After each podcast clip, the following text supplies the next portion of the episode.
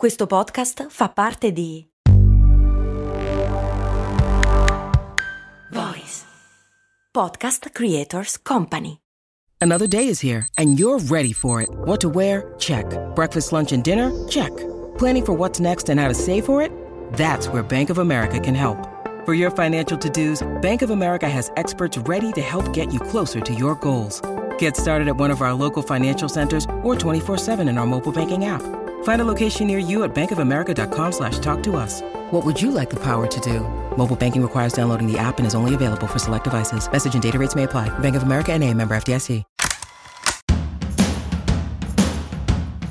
Buongiorno avventurieri, io sono Max Corona e vi do il benvenuto in un nuovo appuntamento con la sostenibilità. Oggi parliamo di riciclo, di riuso degli oggetti, una cosa che sta diventando sempre più comune e anche di moda. Ma siamo sicuri che sia un bene? Beh, analizziamolo insieme.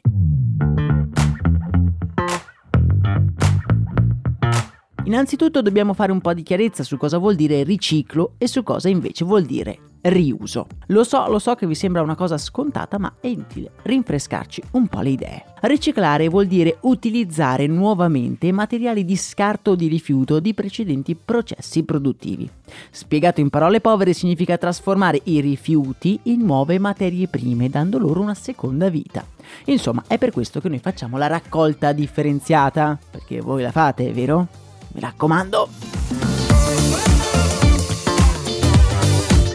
Quando parliamo invece di riuso ci riferiamo alla possibilità di riutilizzare oggetti che non sono ancora diventati scarti o rifiuti. Riutilizzando qualcosa abbiamo la possibilità di non far terminare il ciclo di vita di questo prodotto, allo stesso tempo evitare che finisca in discarica. Esiste anche il riuso creativo, cioè non solo riutilizzare una cosa ma anche riutilizzarla per qualcos'altro, non per la cosa che è nata. Cioè io una volta ho preso per esempio una cassetta della frutta e l'ho messa accanto al letto come comodino. Non ero un poveraccio senza soldi, ma ero un esperto di riciclo creativo.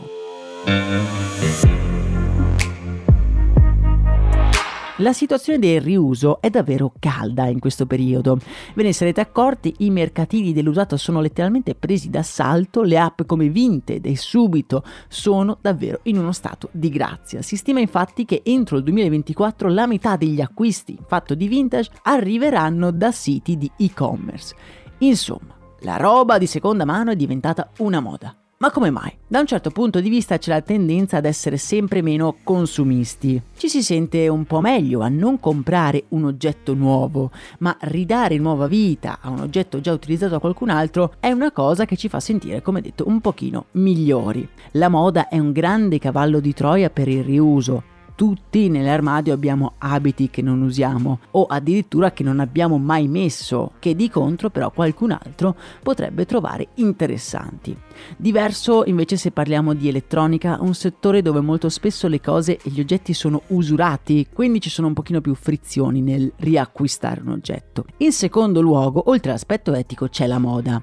Basta farsi un giro su TikTok o su Instagram per capire come gli outfit fatti da capi vintage sono molto seguiti e molto ricercati. Un aspetto interessante è dato dal revival di brand iconici pagati poco per ipoteticamente essere rivenduti. Questo è doppiamente buono perché oltre a essere interessante per la lotta al consumismo è anche un modo per far capire ai brand che è essenziale produrre capi duraturi che dureranno nel tempo e porteranno l'immagine del brand anche alle generazioni future cosa che invece non può succedere con dei capi di fast fashion che si distruggono dopo un anno.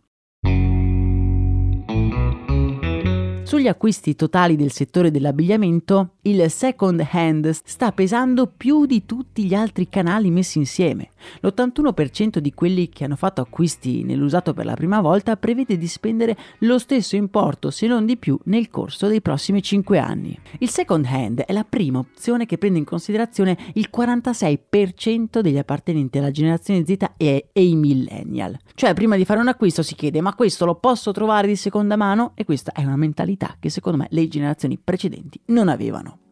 Il vintage è anche considerato una scelta preferibile rispetto agli stessi brand sostenibili. Da un lato quest'ultimo è più costoso perché l'alternativa sostenibile costa di più di solito e poi in realtà noi non sappiamo da dove realmente arriva quel capo e potrebbe essere semplicemente un'opera di greenwashing. Con il riuso invece si va sul sicuro, semplicemente si riutilizza una cosa che è stata prodotta, quindi si produce una volta sola. Voi che cosa ne pensate? Siete dei fan dei mercatini dell'usato? Comprate i vestiti già usati? Fatemelo sapere nel canale Telegram oppure, come sempre, qui sotto su Spotify. Se vi interessano questi episodi, mi raccomando, iscrivetevi al canale podcast e attivate la campanellina. Un saluto e un abbraccio da Max Corona.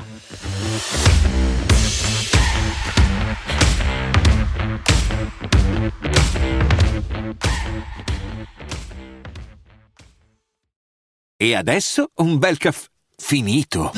Perché rischiare di rimanere senza caffè quando puoi abbonarti a Caffè Borbone? Prezzi vantaggiosi, costi di spedizione inclusi, tante possibilità di personalizzazione e l'abbonamento lo sospendi quando vuoi. Decidi tu la frequenza, la qualità, scegli tra le cialde e capsule compatibili e crea il tuo mix di gusti e miscele.